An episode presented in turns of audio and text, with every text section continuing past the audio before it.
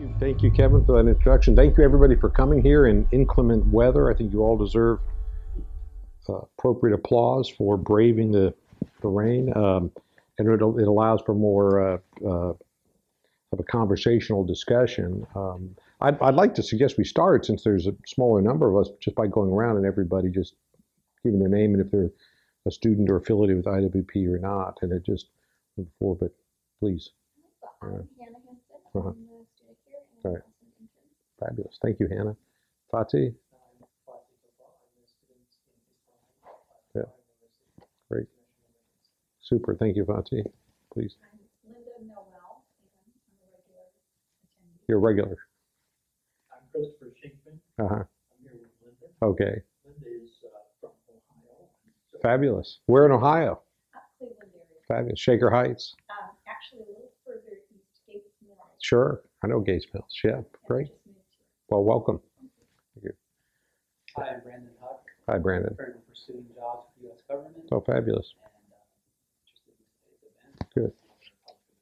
Good. Thanks. I do maybe need to speak out at five o'clock. Okay. All right. Well, we're gonna. I, I I think timing works out well because I usually present for 20, 25 minutes or so, then usually question 20. So if we do it right, we come and I, and I'll stay after as, as as Kevin said to sign books, and there's always one or two questions people have following up. So, but thank you for that. Please. My name is Abby Gonin. I'm a student at Mary Baldwin University. Oh, great. A political science major. Super. Excellent. Well, thank you all for coming, and uh, I'll, I'll just jump right in. Look, what I want to do, it, it is a discussion about the book, but but uh, it's largely, uh, I'm going to focus on one core element, sort of the main plot mechanism of the book. Because if, if you want to sort of get more into the narrative, you can you can buy the book. But but I want to set the context and give the sort of historical relevance that we're talking about here, because the book takes place about half in the United States, about half in Europe. It's World War II era. It basically goes from Pearl Harbor when the U.S. entered the war in December 1941 to about January 46, so almost a year of occupation, seven or eight months of occupation. Um, so that's the the time frame we're looking at. But the but the central uh, driver of the plot and sort of the the peak of the narrative is the Battle of the Bulge, which take place uh, December 44, January 45 and that's the, the the peak of action and the most critical moment of the book. And that's what and, and i think people people know that term and they know that battle sort of in the abstract just the way you might know a civil war battle. So everybody sort of knows antietam or shiloh but but you don't necessarily know uh, some of the particulars or why it's consequential so that's i want to spend a few minutes on that then i'll take you a bit into the book um, so what? Why is the Battle of the Bulge historically significant, and why do we still discuss it and give courses on it and look at it today? And there are three or four reasons why it's uh, front and center uh, to historians and military strategists. W- One is the sheer audacity of of the war. Hitler launches this as its final offensive. It's the it's he's been losing ground since D-Day. Right, the Allies have progressed against France the Low Countries, and they're at the border of Germany. And there's a lot of optimism on the side of the Allies that, um, you know, Germany is only months away from a resolution. So he's got, he feels he's got one last punch, and he's going to mass everything he's got, put it on the Western Front, smash through the Allied lines, go all the way to the Channel coast. The, the largest port that's operating at that time is Antwerp. He's going to seize Antwerp, smash the Western Front in two, shut down the entire Western offensive, which, if he had done it, would have worked. It might have only worked for six months or so, but it would have been enormously embarrassing and costly to the Allies. So, uh, so this is this is sort of the grand plan, and it is a very ambitious plan. But part of what's motivating Hitler uh, is he's seen this.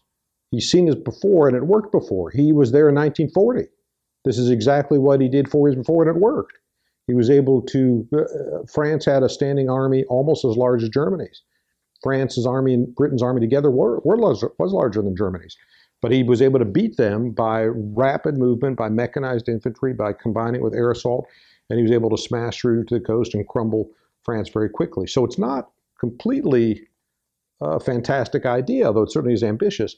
He also, if you go back in history, he also saw it work uh, or attempted a previous time when it failed. And that's in 1914 when Hitler is a corporal in the Austrian army. So he tries it, it in 1914, or he's part of the effort to try the Schlieffen Plan that grinds to a halt in front of Paris and it fails. He does it again in 1940 and it works. He says, okay, I'm going to do it again. The third time. He's got 400,000 troops, as I mentioned, against a U.S. front line. Please come in. We're just started. Against a U.S. front line of 200,000. So it's almost exactly the two to one numerical superiority that military strategists say you need to do it. So uh, he's got, he's, there's a potential to do it. So the first point is audacity. Second point is scale. Battle of the Bulge was and remains the largest single battle ever fought by the United States Army. As I mentioned a minute ago, we started with 200,000 GIs. We end up at peak with a million GIs fighting, a million Americans fighting, 600,000 direct combatant, 400,000 support troops. This is the U.S. Army today is only 500,000 plus. So this is larger than the, by, by almost a factor of two than the entire U.S. Army today is in this one battle. So it's an extraordinary undertaking to put a million men in the field them fighting on one campaign front. Um, the U.S. Army, when the curtain goes up, when the war starts, December 1941 was a little under 200,000, about 190,000 people. So a very small peacetime army. And we ramped that up in the course of four or five years to over 8 million total serving in uniform, 1 million of which I said are in this battle. So we're ramping up from 200,000 to 1 million in just a few weeks, which is uh, quite a quite an undertaking. Um, the so so that 1 million men is larger than the entire U.S. Army only 20 or 30 months before this battle took place. I mean, it just shows you the amount of manpower and resources and training that are put into this effort. The costs are quite significant 20,000 uh, Americans killed, 40,000 casualties, 20,000 POWs. So of the 600,000 direct combatants, 80,000 paid a very serious price for, uh, for their service. So it was uh, quite a bloody conflict as well. So audacity, scale. the third point I want to bring in is, is uh, s- scope and desperation. Just what are, what are the distinctive attributes of this battle that makes it noteworthy?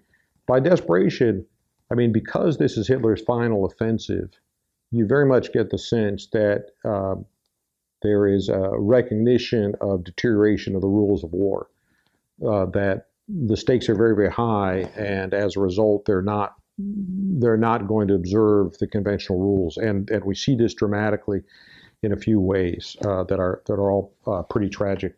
One is um, the, the battle begins. Hitler launches his offensive December 16th, 1944. December 17th, 1944 is an incident. So the very first full day of battle is an incident known as the Malmedy Massacre, where uh, a group of American POWs who'd been captured by the Germans in, in this immediate onslaught are murdered as POWs by SS troops. Uh, and we know this right away because a few survived. A few were in snow and their bodies were in snow, and a few were able to, on the fringe, were able to get away.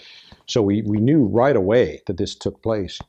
and the whole American front knows this right away. So you know, if you're a US GI, that if you surrender, you're going to be killed. So there's immediate deterioration in the conduct of war from, from day one.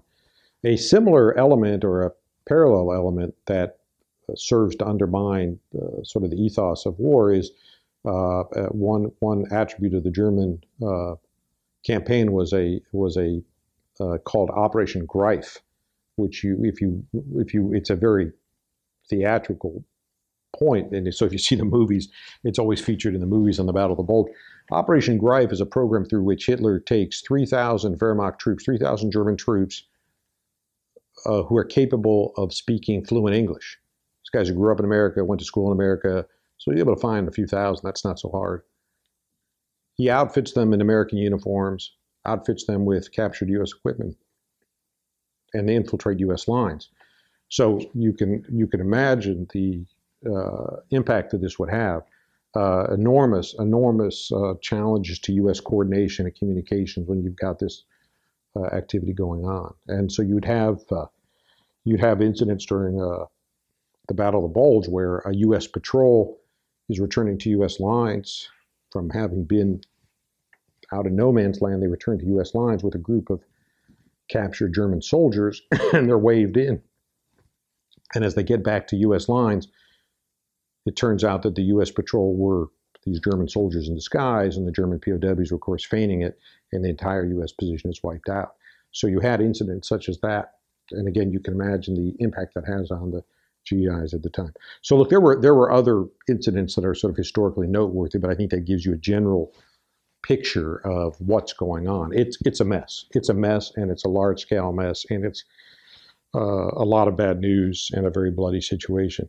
Now, take it into the book for a minute and just talk a bit because we've got we've got a protagonist. Every story needs a protagonist, and I think a good you know good story is a story that goes from the particular includes both the particular and the universal, right? I mean, it has to story has to take place in a specific place and time. A specific person is in that story, but unless there are broader issues, it's it's just not as exciting to us. So so the protagonist here is Carl Lavin who is a high school senior when Pearl Harbor's attacked. He's from Canton, Ohio. Uh, he signs up when he turns 18. He goes through various training commands and assignments stateside. Uh, he's his final specialist training is he's a barman, BAR, Browning automatic rifle. Each each rifle squad has one barman, which is a machine gun. It's a heavy gun, uh, but other people have M1s, and he's got uh, he's got the the bar. Uh, and he's with the reserve division, or his division is held in reserve, is probably a better way. He's with, he's with a frontline infantry division, the 69th, but it's in reserve in Southampton, England, all through past, they, they don't even get to England until after D Day. They get there September 44. So they're training and waiting in Southampton, England for several months. And indeed, the expectation as the Allies advance across Europe, the expectation is, look, we're never going to get into combat. We're, you know, Eisenhower's not clear why Eisenhower's holding us in reserve, but, but here we are. And it looks like we're all going to have occupation duty when the, when the fighting's over. This is sort of the view of things September, October, November 44. Christmas Day, 1944, a Christmas banquet is being served in the mess hall. And as banquet, as the food's being served, as a, lunch meal, a noon meal, um, all the riflemen are told to report to the barracks. Every rifleman in the in the division is told to report back uh, to barracks. Once they're in their barracks, so every single rifle company, once they're in their barracks, they're told you have 15 minutes to have your barrack bags ready, and you're getting on a truck. And they're taking a truck to the port of Southampton. They're putting on a boat and go across to Le Havre, and they're put on a train, and they go to the front. So this is nine days into the battle where uh, the U.S. side is is uh, still getting mauled. Hitler's still in the ascendancy, still gaining ground. Hitler's logic, among other points, is that he has two weeks. He has two weeks running room. He knows the U.S. has a larger resource base, and the U.S. and all the allies have a considerably larger resource base than Germany at that time. Um, but his view is it will take one week for uh, the allies to fully understand what's going on. The magnitude of the assault will sort of take a week for them to figure it out and then it'll take a week to formulate a response because Eisenhower's got to coordinate with London and Washington, and everybody's got to figure out what to do. So he figures I've got two weeks running room, and if I can hit the coast in two weeks, I win. Right. So that's a it's a it's a gamble to be sure. It is it is audacious. Uh, so here we are nine days into it, and uh, the rifle company of the 69th Division is stripped out, all the rifle companies, 2,000 some GIs, and sent to the front. U.S. U.S. forces do something different from every other combatant nation, allied or, or opponent nations. U.S. Uh, replaces uh, casualties on an individual basis. Every other nation takes units off the front, reconstitutes the unit, and puts them back in so they get a chance to sort of work together and, and get some kind of internal cohesion established. And the U.S. does not do that. U.S. says if we've got a casualty, we put a guy in, and they're sort of individually replaceable. That after the war, this is universally viewed as a as a huge mistake that just degrades unit effectiveness. But this is what we're living with at the time. So he is thrown into the 84th Division, and he fights. he fights through the Battle of the Bulge, and two two final battles: the Battle of the Rhine and the Battle of the Ruhr, and ends up on VE Day on the Elbe, which was the demarcated boundary for the U.S. forces uh, after the, the Yalta agreement about where we would stop and where uh, the Russians would stop on the Elbe. So the heart of the book is that final uh, sort of six months of fighting through the Battle of the Bulge, fighting through these other battles, then occupation duty. Uh, Carl says, look, the first week he sent in, uh, the rifle company is, is replenished and they're at full strength. Second week, there's replenishments, but they're not at full strength. They can't. The replenishments can't keep up with casualties. After the third week, there's no more replenishments. We're tapped out. There's no more people to throw in, uh, and so it's just a of deterioration. So within 30 days of combat, uh, the unit, the, the rifle company is at half strength, right? Even with replenishments, they're still degraded half strength. And Carl is in the top half of seniority of the remaining half. So in 30 days, he's in the top quartile of seniority of his unit, right? Which just shows you the amount of attrition that's taking place in that in that in that group. Rifle company is about 150 men at that time. Uh, and indeed, when I'm going through the military records to look at the history of this company, this company uh, has something like 150% casualties in the course of the war. And you ask arithmetically, how is that? How can you have more than 100% casualties? In, in, in just how does the math on that work? And I had to ask one of the archivists, one of the military historians, you know, the, the math here just doesn't make sense to me. And uh, they said, yeah, here's what it means. People here probably intuit this if they've spent time in this field it means uh, somebody gets killed or wounded, somebody's a casualty, just replaced, and that person's killed, and that replacement is killed. So you get sequential, sequential replacement, sequential death. So you end up with 150% of the people in the unit casualties, even though the unit itself is at full strength, right? So you have, you still have everybody in the unit who's supposed to be there come VE day, more or less. It's a little undermanned, uh, but you had you've lost 150% of your unit. So you actually 3x have sort of churned through that unit in the course of six months. Um, so that's the that's the context we're in. Uh, I'll, I'll read, with your permission, I'll read a little bit from the book, and then we can go to go to questions uh, about what's going on. And let me, I, I should tell you, 30 or 40 percent of the text of the book are letters that Carl Lavin wrote to his, mainly to his mother, uh, which I think provide a good, very good, you know, very lucid, very strong narrative letters uh, for peacetime activity, they're very good. For wartime, of course, they're not because you're under wartime censorship. So we have to go to other historical sources for what happens in wartime. But let me give you an example from uh, basic training, uh, which is in the form of a letter here.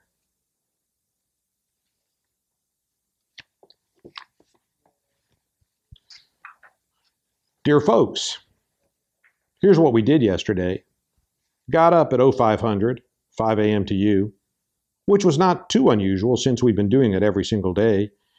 Reveille at 5:15 to 5:25, chow at 5:30 to about 5:50. Then try to get washed, make your bed, clean out your barracks, prepare for inspection, put on your leggings, fill your canteen. The water is no good here; it has to be medicated, and police the area in about 45 minutes. Then we march off to the training area with pack and guns, either a 1917 model Enfield or a Thompson submachine gun. From 0700 to 1100, we have classes of 50 minutes each, separated by a two minute wind sprint and an eight minute rest period. The classes are on first aid and gas, mostly so far, but we'll be having many more different ones. We just started motor maintenance and driving, and we've also had military courtesy, the Articles of War. I can be put up for life for not shining my shoes, AW 94, Conduct on Becoming a Soldier, and map reading. Then there is an hour of drill and formation exercising. From 1200 to 1330, we eat and have a rest period, most of which is taken up waiting in line to get some food, waiting in line to get seconds, and waiting in line to wash your mess gear. To 1730, we have some more classes sometimes. Usually, the last hour is spent doing something a little more exerting. Like yesterday, we had a hike.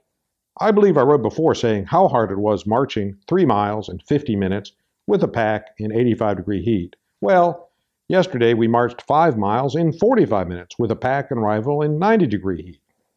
These marches are really the only thing that I don't like about the Army, and I have a violent hatred of them. They are nothing but torture from the first step to the last, and there's no deeper discouragement than to have your leg muscles paining and your shoulders rubbed sore, and come to some rough or sandy ground and realize you still have four more miles to go, but can do absolutely nothing but continue to march, and march at top speed then, toward the end, your eyes start to smart from the sweat washing through them, and you hope you won't stumble because you're sure you won't be able to start up again. But the funny thing is, once you're back and you put down your pack and gun, the relief takes all the tiredness away, and you don't throw yourself down on the bunk as you so ardently desired out on the hike. You lay down for two or three minutes, drink a quart and a half of water, usually, and start joking about the hike. So that's I think I think in some respects it's a very typical letter from basic training that probably has been written a million times in every country in the world. That there's there's clearly pride, there's clearly a desire to share with his parents what's going on, and there's, there's complaints about about being pushed. Uh, and I so you get kind of an upbeat, descriptive uh, narrative that uh, generally with it. But but as you can imagine, uh, the situation takes on a, a far uh, grimmer tone as you get into combat and you uh, go through that narrative. And I'll read you uh, I'll read you an episode from uh, from combat itself.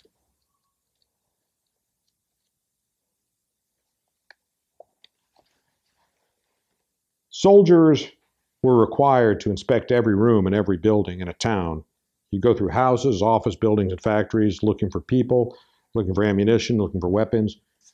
Usually, two or three guys go through a house together. You don't want to go in by yourself. There's always a little bit of a leery feeling when you open a door because if someone was in there and wanted to shoot you, he was in a perfect position to do so. So it was a nervous thing going in. You had to uh, kick in the door if it's locked, put your boot right by the door handle, and go through every single room in that house. In one town, Carl and two others had just finished going through a house and they heard gunfire. They saw two other GIs just about 10 yards away taking aim at a group of about four German soldiers a quarter of a mile away. So this is a very good job for a barman because Carl's got an automatic rifle and he can spray bullets and either force the Germans to surrender or cut them down. So Carl begins moving up the line of fire to assist the other two GIs when he hears his sergeant's voice saying, Lavin, Lavin. And Carl recognizes the voice, but he doesn't see the sergeant. Looking around, he hears, Up here, up here. And he looks higher, he sees an arm waving through a window with crossbars in it in the house next to the one he had just inspected. And it's a sergeant saying, Hey, come here. You'll get a good shot from up here, Sergeant Johnson says. Carl hollers back, Well, the Germans are getting away. Sergeant Johnson says, I know, you've got a perfect shot from up here. Get up here, get to the window, hurry up, bring your bar, get up here quick. Carl immediately recognizes this to be a bad command because of the amount of time it would take him to run to the back of the house, find the hallway, locate the stairs, and scramble up. The Germans are going to be in the woods, and it would have taken just a few seconds to assist the rifleman. But as a soldier, he's got to obey his sergeant. He gets to the back of the house as fast as he can. He finds his sergeant upstairs firing through bars in a bathroom window. Just as Carl steps in the door to the bathroom, Sergeant Johnson catches a bullet in his elbow and staggers back. He falls about halfway back to Carl. Carl catches him as best he can, eases him to the floor. Well, now Carl's job is Johnson's safety. He drags Johnson to the hallway in a half sitting position to get him out of harm's way. And once there, Carl will take a look at Johnson's wound. You see blood coming out of that elbow. You know it's an artery because you can count Johnson's pulse by looking at the blood spurt out of that. Well, never mind me, says Johnson. Get those Jerry's. Get the Jerry's. Carl's reaction is to ignore him, but you've got to do what you're told. So Carl goes back into the bathroom. Bullets are still streaming in through the bathroom window, but the window's about three feet off the ground. So Carl can crawl beneath it, get right beneath the window, and bob his head up and down to try to get a sense of the situation. He bobs his head up, and what he sees is startling. It's two GIs shooting through the window. Carl darts his head up one more time for confirmation, and he feels a million bee stings all over his face. A bullet had hit the crossbar right in front of him, peppering his face with iron shards and rust. Carl's not hurt, but it's a heart stopping moment where he has to collect his thoughts. Uh, still, he confirms that these are GIs shooting in the window, and uh, he re- even recognizes who they are. Carl rushes back to Johnson. Those are our guys. They aren't Germans. They thought you were Jerry. Johnson gives it a moment's thought and says, Get Smitty. Get Smitty. Now, Smitty's the squad medic. Smitty always said, Never yell medic. Make sure you yell Smitty, and I'll come without being diverted helping somebody else. So Carl rushes downstairs to get Smitty, but he stops at the front door. He doesn't want to get shot by his own men. So he takes off his helmet, his field pack, he drops his bar, throws down his ammunition, makes himself as light as possible, and he bolts from the door, hoping the other GIs recognize him, and it works. His helmet's off, all the other GIs are in bushes at the edge of the yard, but they start yelling, Hey, Lavin, Lavin, get down, Jerry's in there. Carl says, No, that wasn't Jerry, that's Johnson to me inside. Yell back, Are you crazy? You and Johnson were shooting at us? No, Johnson was shooting over your head. Hey, Johnson's hurt. Get Smitty. Johnson's hurt, get Smitty. Carl's yelling. The other GIs join the yell for Smitty. Smitty decides the fastest way to get to the scene was to jump a fence. Unfortunately, Smitty's foot caught a rail, and he went sailing with his medical equipment thrown loose. Through the air went the morphine syrettes, the sulfonamide, the gauze bandages, the compresses, the surgical tape, the tincture of merthiolate, the aspirin, bismuth, paregoric, sodium amytal, and the tags for logging morphine injections. GIs helped Smitty pick up his gear. Hey, come on, Johnson's hurt. Stop fooling around. So that's a vignette of combat. Good. That might be a good place to uh, to stop. Uh, be very happy to talk about the battle, about the war, about the book, or other questions uh, people might have. But I know we're a little pressed, so 25. Please. Yeah. in one of the letters home, uh, the writer talks about says there's a discussion of gas. Mm. What, what was the role of gas? Well, they have to be trained in it. They're issued gas masks. They have to be trained in how to put on a gas mask, how to recognize it, what kind of call and order goes out. So they're just trained in how to deal with it. But the Allies weren't using gas, but you you have that as a as part of your part of your basic training. Nor were the Germans using. No, no, but you don't know that until after the fact. Or let's say this: they only used it against civilians. They only they didn't they didn't use it in combat. Yeah. Yeah. Yes, sir. Okay, um, you, uh, you mentioned earlier, um, that Hitler had the idea to get, I think, five hundred or a thousand of his troops that It's- were fluent in English. Three thousand. Right. 3,000 Right. Fluent in English. Right. And they infiltrated. Sure. Right. Um, is there anything else like you know about like the details of how far some of those troops were able to infiltrate? Because if you think like tactically, you know, you would, if you're a, a German troop is infiltrated, you would hold your position for as long as possible. Right. Portray to Right. These could could be in the room right now. I want each of you to check your DNA and make sure. No, you don't know. You don't know. Um, look, this this is a fascinating story about what happened to these three thousand. Uh, first of all, they are violating the Geneva Convention, right? You are required in combat to be in the uniform of your country. If you're not in the uniform of your country, you are a spy. You are subject to be shot. You right. So all of these guys are subject to be shot, but they don't know this. Some of them raise questions. I mean, they're they're just told, they're just said, "Hey, who speaks English? We've got a special program for you."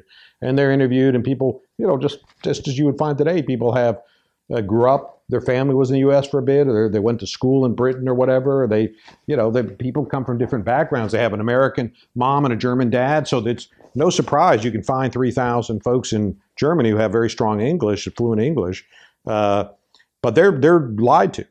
They said, "Don't worry about this. This is a special project." Some of the more sophisticated ones start asking questions like, "Wait, this is illegal, isn't it?" And they say, "Don't worry about it. Don't worry. We've worked it out." Right. So they're they're at risk. They are committing a war crime by doing this. Uh, and indeed, the ones who are captured are shot. Uh, no question. But but a large number of them make it back to German lines. No, they had very, to your point, they had very specific missions to go capture this bridge, capture this outpost. Because look, three thousand is not a huge number. It's enough. It's enough to do specific jobs.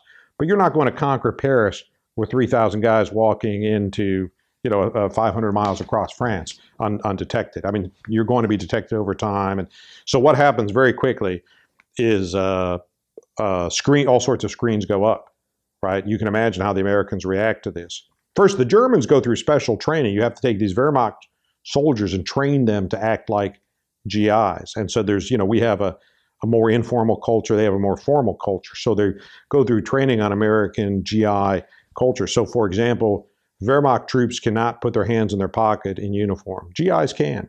So they said it's okay. American troops, uh, G, uh, Wehrmacht troops cannot lean against the wall in uniform. American GIs can.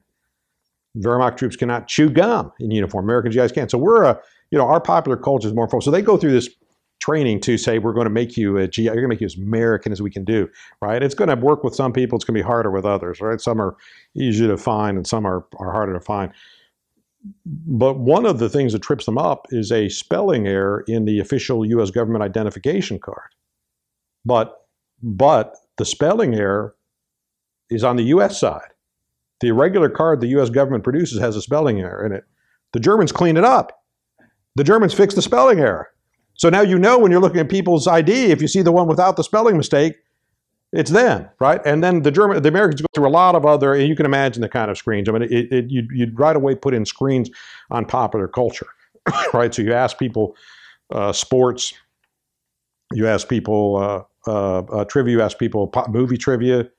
You know, there's a, there's a uh, David Niven, the actor, is of course he's he's serving in the active British duty, and he's pulled out and asked who won he who won the Academy Award, and he said, "I don't know, but I was nominated for it last year."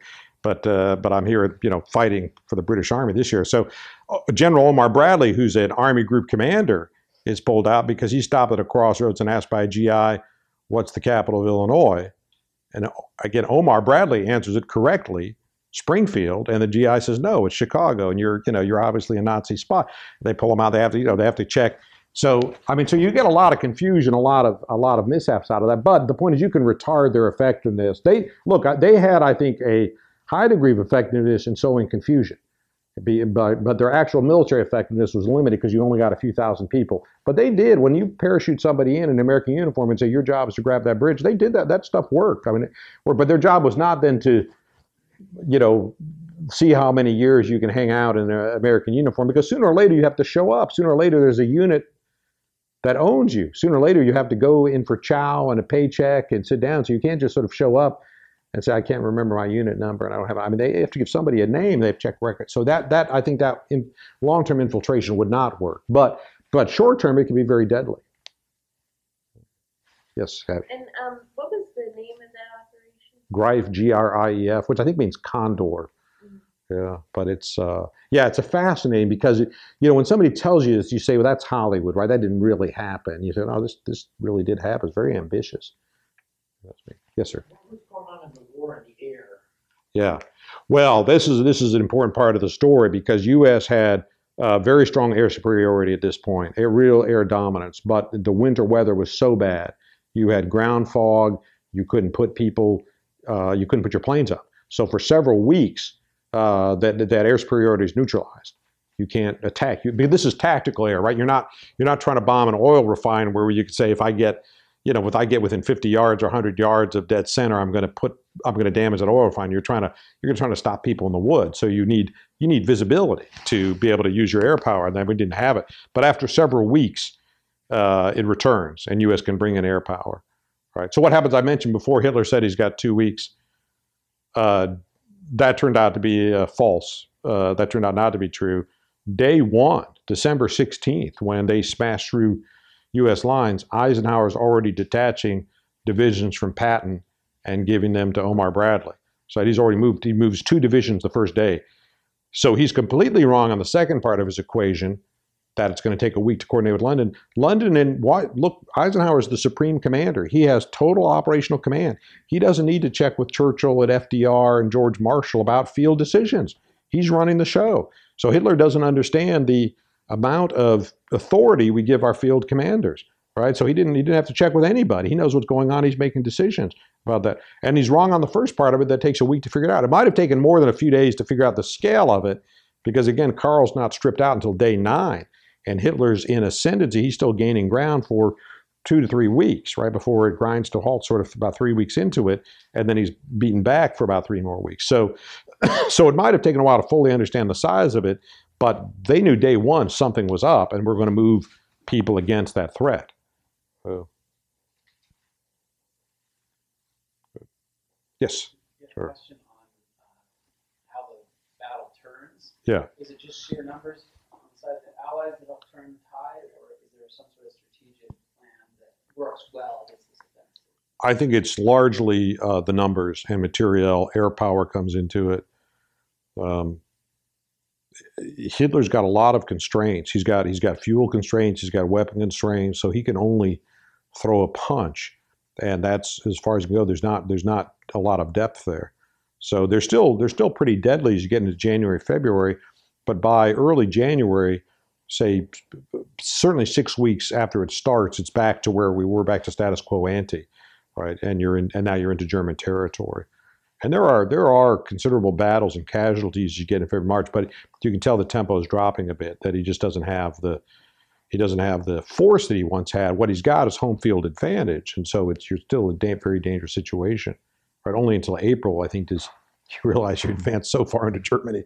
There's just not much left. There's nobody left to fight. So, yes, sir. After the, surrender, they surrendered, right? They surrender. VE Day is uh, May 8th, right? After the Germans surrendered, um, was there anything like found that Hitler, like his scientists, and prior to the war beginning, like they were doing like a lot of like research and stuff all over the world, Sure. up stuff, Sure. finding things. Sure. Well, they had a, they had a lot of advanced uh, uh, uh, warfighting capability. They had trouble putting a lot of it into production, but they had a nuclear program, which we use saboteurs to. do. They had a heavy water plant in Norway, which uh, which was destroyed by commandos. So we kept we knew we knew that they had a nuclear program, and this was this was uh, Niels Bohr, the Danish physicist, was exfiltrated out to say Hitler's doing this. Einstein wrote FDR a letter saying you know, nuclear program's possible and Hitler's going to be getting one. We've got to get one going too. So we knew that things were going. I didn't know how much. So we had sabotage campaigns against them that fortunately kept them out of that business. But they had rockets. The U.S. didn't have rockets. They had the V-2, V-1. They had unmanned airplanes that were you know, unmanned bombs. I call them drones now that send against London, right? The V-2 program, V-1 program. So they had sophisticated weapons, and they had the first jet fighter. All of our fighter aircraft were prop turboprop piston driven. They in, innovated the jet fighter. The Messerschmitt I think it was 262, but this is very late in the war, so they never produced the numbers. I mean, you're you're doing enough damage to their industrial base; they just can't produce enough at that point. But so they had smart people on their side, but uh, fortunately, they just couldn't deploy what they invented rapidly enough, and we were able to prevail. So there were like American troops that were seeing some of this stuff, like, whoa, what was that? Like, Oh, you had fighter. You had guys in the most advanced fighter playing around, the P-51 Mustang, passed by a guy in a jet, right? Saying, "What was that?" Right? But luckily, there were very small numbers produced, right? So, uh, so we could still win. It's very late in the day, right? And then, and look, they've ground through all of their pilots. I mean, you can't shake and bake a pilot. These guys take not just original training, might be months, but then it, it, you, you're it's a craft skill, so it requires a year or two years of combat activity before you're really good. So if you're a U.S. fighter pilot and you've been fighting for two or three years and you're going up against a guy who's two weeks out of basic training, I can tell you what's going to happen, barring barring a uh, scientific variance. But you're going to be able to beat that guy. He's just not up to his game yet. So so the point is, once you deplete your pilot population, you're at a huge. This is the same thing happened to Japan. You just can't reconstitute it as fast as you deplete it. Yep. Sorry, you had another question. Did you? Well, I was gonna ask, the subject of the book was your father, Yeah, Carl Lavin is my father. Yeah, you made it home all right? he made it home, and uh, yeah, and uh, had never had a peaceful life. He said when he got out of the army, if I never have another lucky day as long as I live, I will still die a lucky man, right? Because I should not have lived through those six months. You know, if you're with a unit that has 150% casualties, everybody's getting killed, and their replacements are getting killed, and and you're sort of one of the few dozen guys left standing at the end of this mess. How did he play out the rest of his life? just back in business in Ohio, raised a family, four kids in Canton, Ohio. Uh, Sugardale Provision Company, family business, just providing the hot dogs for the Cleveland Indians. It was the high point of the, the business. So, Um, the British troops and the American troops, Yeah. did they work cohesively together? Did the British troops, um, contribute to the success of the Battle of the Bulge? Oh yeah, absolutely. They're on the, the northern flank is Britain. At that time, of course, Britain's been at the war longer than the U.S. Right, so they they've suffered more. So they have fewer personnel, and the U.S. is the larger nation and fresher to the fight. But uh, the the head of the British, so Eisenhower essentially got three. Eisenhower Supreme Commander, Supreme Allied Commander. So Britain, all of the well, there's there's French combatants, there's Polish divisions, there's other units in there, but the British are the second largest. The Canadians have a very large contingent, but all of the Allies agree you've got to have one unit. So, uh, but each country is uh, uh, contribution is run by their own nationals. So Field Marshal Montgomery is, is commander of the British Army Corps. but he reports to Eisenhower. So the British troops fight as British units under British command, reporting to Supreme Commander, right? And all of the nations have uh, liaison officers to Supreme commanders, but you're all part of a picture. You're all part of a staff picture. This is sort of the how NATO operates, right? That you have to have somebody running the show, but you have to have everybody has a voice. Everybody has a seat at the table, right? And there's a there's a quote by Eisenhower. You know, Montgomery was a little bit like Patton, a very effective warrior, but also a very strong personality. And and he had, I think maybe a little like Patton, he had sort of folk hero status back home. He was the hero of El Alamein. He was the hero of North Africa. So he comes, you know, in very dark days of the war, he's, you know, starts winning battles. So he's a fighter and he wins. So he's got that national respect back back home. But Eisenhower's quote is, Montgomery was a uh, uh, a wonderful man to work under, a challenging man to work with, and an impossible man to work over. So uh, that you know all of these. I mean, it is hard. It is hard to say, but look, it, it worked. It worked. It just you know you're going to have personalities because you want aggressive people in the in the in the mix, and so you're going to get aggressive people, and you know. You, you know you've got to manage them. And that was part of Eisenhower's genius. I think he had very high emotional intelligence, very good, strong management skills, and he had the faith of Churchill and Roosevelt and all of his peers to say, "You're going to get us out of this mess." If you don't mind my Yeah, please. what- What year were you born? I was born in uh, '57. My dad was born in '24. Did you get to know your dad then? Yeah, my dad didn't pass away until four years ago. So- know about the book? He uh, so he never discussed the war. He never discussed his role in the war. He never discussed what he did. Never discussed combat, uh, and it was just locked up. It was just uh, something never came up. And what happened?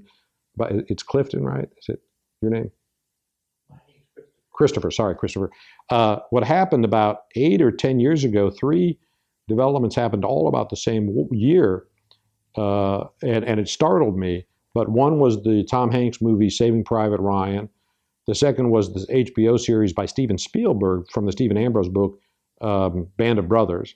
And the third is this Ken Burns documentary, uh, uh, The War, by, by Ken Burns. All three of them were fabulous, and all three of them uh, looked at the war from the GI's point of view.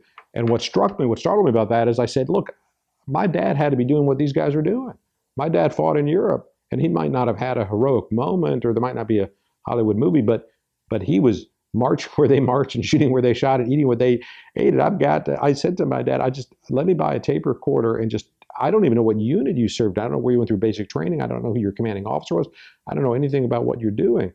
And so we ended up with about a 30 or 40 page monograph just from my interview uh, of him, just a family document that was not circulated. And it was Christopher's two or three years after that that I found in the furnace room of the house these letters, about 300 letters that he had written mainly to his mother, that provided a lot of color and context and really built out the story. Also, it allowed, at this point, my dad's in his 70s, it allowed me to go back to my dad and, and review all letters with him so we could actually piece through what, what are you really saying here, what's happening here, and he could comment on it. So it made a much better document. So, uh, f- for example, I was trying to discern what's happening in the letters. One letter, some some are like what I read you, kind of kind of straightforward what's happening. Some are more confusing. Uh, he writes in one letter from Europe, uh, "Tomorrow I'm going to see Mr. Ginsburg," and I said, "What? This this comment is so strange. It's out of context. We don't even know who who, is Mr. Mr. Ginsburg's not referred to in any other point. Who is and, and why would you ever write that to your dad?" And he said, "Oh, this this sentence is a code. My dad had asked me to write him when I'm going into combat, which of course you can't under wartime censorship. You can't see that. So he said this is a sentence that means I'm going into combat, and it's tomorrow. And uh, you know they have this they have this U.S. Army mail service where it takes about two weeks for a letter to get back to the U.S. It takes about two weeks for a letter to get to the U.S. to the front. So he writes this, and he gets a note back a month later from his dad saying, "Who's Mr. Ginsburg?" And why are you tell? I thought you were fighting. I mean, what are you telling me this? I mean, his father had forgotten the code, and of course, since he's still under wartime censorship, he can't say it's a code. So he has to just he says something like um, regarding Mr. Ginsburg, think real hard about our last conversation, and if you still can't remember, I'll just have to tell you when I see you. That's all. That's all you can say. So you get you're able to tease out uh, different interpretations. There's a there's a uh, comment here. You know, we know John Steinbeck as a novelist, but in the war he was a war correspondent. And this is your question about how this project gets started. So this quote is John Steinbeck writes as a war correspondent. There are really two wars, and they haven't much to do with each other. There's a war of maps and logistics, of campaigns, of ballistics, armies, divisions, and regiments, and that is General Marshall's war. Then there's the war of the homesick, weary, funny, violent, common men who wash their socks and their helmets, complain about the food, and lug themselves and their spirit through as dirty a business as the world has ever seen, and do it with humor and dignity and courage. So I said, look, what I saw with Private Ryan and Band of Brothers in the war, there's enormous American interest in that second war. So this book is a book about the Second War, about what happens to GIs and very these are American teenagers in very very tough situations. Do they rise to the moment? Do they behave morally? Do they do their job? And and how do how do people act in, in high stress, high risk situations? So it's, but, yes, You you mentioned about how your father never talked about. yeah, Um, I mean, Tom Brokaw talked about that in The Greatest Generation, that these were young men, they were teenagers who had up through the Great Depression, lived through one of the hardest times in our country, only to face a world war yeah, as young men. And they went through it, they did what they had to do, and as he describes it, um, they got on with their lives. They Yeah. never, they never talked about it. They paid their taxes, they raised families, they did good things. And it was only until this last decade and a half, especially with the World War II monument, that they've been talking about. I, look, I think it's a very accurate discussion. My my dad didn't talk about it because it's it's unbecoming. I mean, you look. He he, he once said something effective. Look, the real heroes uh, didn't come home. He said nothing I did. Speaking for my dad, nothing I did was heroic. I did what I was supposed to do, but everybody did what they were supposed to do. So what right do I have to call attention to my service and what I did? Uh, there's there's nothing special, and uh, there's also I think you're also right that that Great Depression heritage I know guided a lot. I mean, you're very very grateful for what you have. You know that uh, uh, his life was defined by limitations, whereas my generation, baby boomers and younger people around the table, their life is just defined by lack of limit. You know, you can do whatever you want in life, and uh, for you know, hopefully for good. But uh, but the point is, if you grew up in the 1920s, 1930s, you said, look, you're lucky to have a job, my friend. You're lucky to have food on the table. And, uh, you know, whatever your job is, you should be very, very grateful that you can provide for your family and so forth and get through this. And uh, so it, it's just a very different view of life, that life can be harsh and you should be grateful what you have. Whereas we would say, look, life is a fantastic opportunity for you to try and experiment and do creative things. So there's a huge generational difference.